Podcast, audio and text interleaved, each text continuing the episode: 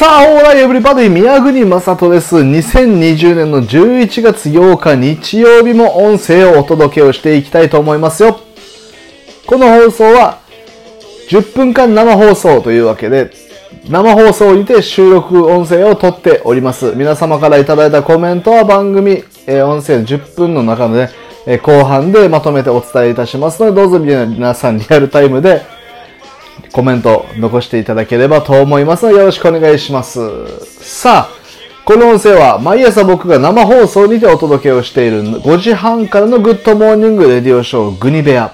こちらのアフタートーク的に収録をしております。さあ今日はね、11月8日はカルビー堅あげポテトチップス。堅あげポテトでね、片揚げポテトの日ということで、えー、今日はもうポテトチップスについてね、お話をしたんですけども、いやー、激化しましたね。ポテトチップス派閥争いがね、激化しましたけど、カルビー派なのか、いやいや、小池屋の方が美味しい。いやいや、わさビーフでしょ。山吉だよ。いや、チップスターもあるぞ。山崎だぞ。いやいや、そんなこと言うたらプリングルスだって。え、そもそも？そもそもカラムーチョが良くない？カラムーチョはどこだ？カラムーチョは小池屋だ。やっぱり小池屋だ。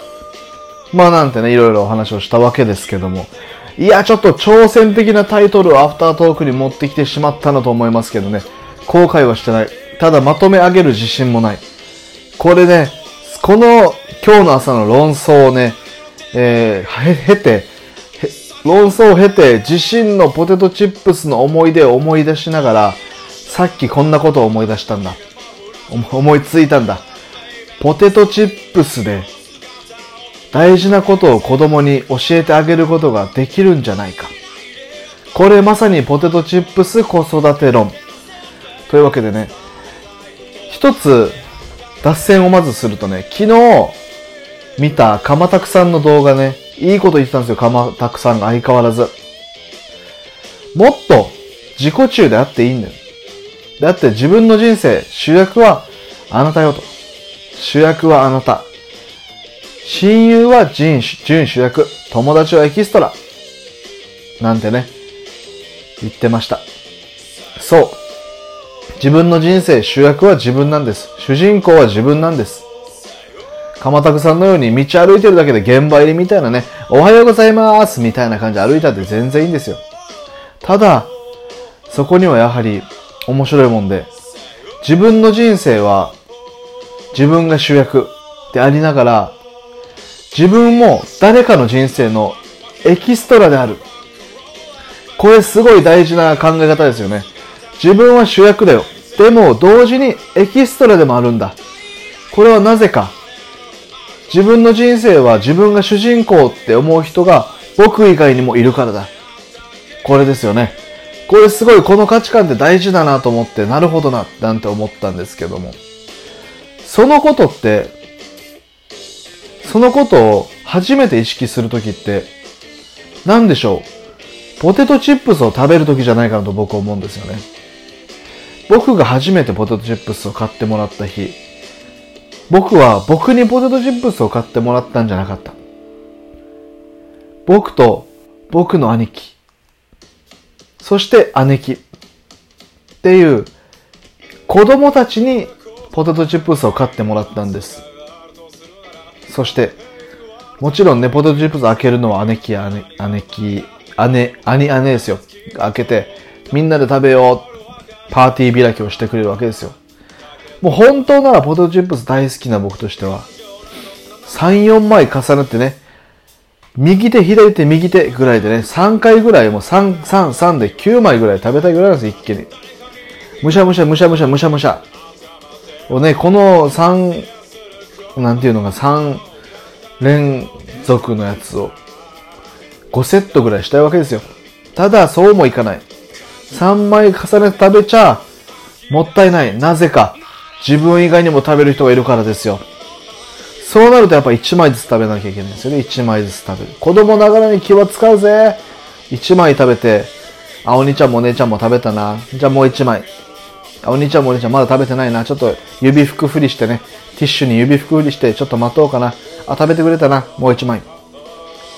自分と相手っていう関係性なんですよ、ここは。そこで学ぶ。譲り合おう。いや、自分だってお兄ちゃんがね、3枚重ねて、右、左、右手で、右手、左手、右手で、ワンマンパで、パクパクパクで食べたら、はぁ、なくなっちゃうよってちょっと悲しくなるよ。じゃあちょっと我慢しよう。初めてここで学ぶわけですよ。自分だけがいるわけじゃないな。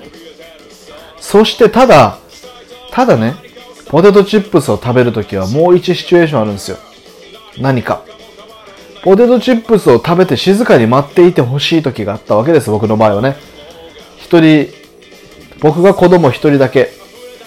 親は何か忙しい、仕事がある、用事がある。じゃあポテトチップスを私食うわけですよ。ちょっとこれも食べて待ってな、テレビでを見ながら。っていう時に僕はテレビを見ながらポテトチップスを食べながら考えるわけですよ。あ嬉しいな。ポテトチップス買ってもらったな。でも忙しいんだろうな、お母さん。今忙しいんだろうな。大変だな。ポテトチップス待って、お利口に待ってよ。でもポテトチップスもそんなね、もちろん安いけど高いよね。僕一人に買ってあげるっていうのね、には高すぎるよね。でもそれをしてまで、してくれてまで、ね、今は静かに待っててほしかったんだよね。待っとくよ。待っとく。俺、ポテトチップスを食べて待ってるよ。なんてね、思うわけですよ。まあこれも小4で、結構リアルな話なんですけど、これ小学校3年生ぐらいのね、部活をやり始める前ぐらいの話。結構なんかね、お兄ちゃんも姉貴も、あの、お兄ちゃんもお姉ちゃんも、兄貴も姉貴も、実家をもうあの、出て一人暮らしを始めてたんで、僕一人みたいな子供が。なんですけど、まだこれ一人で待っていられますよ、別に。なんですけど、一人で待っておかずにはまあ不便だってことでね、ポテトチップスとかくれたんですよ。母親が。まあもちろん一人だから泣いたりも、小学生だから泣いたりはしないですけど、一人でポテトチップスを買いながら何を思うか。自分と向き合う時間なんですよね、そこは。なるほどと思って。ポテトチップス食べながら、テレビ見ながらぼーっと子供は自分のことを考えるわけですよ。なんで今ポテトチップスを一人で食ってんだろう寂しいな。でも忙しいからしゃあないな。でも忙しいからしゃあない中で買ってくれたの嬉しいな。っていういろんな感情と、いろんな感情をね、いろんな感情を自分に向き合って、自分と向き合わせて考えるわけですよ。まさにこれ、自分と向き合う時間、自分を見つめ直す時間だったんじゃないかと思うわけです。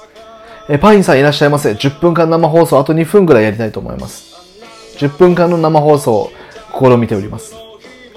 ポテトチップス子育て論。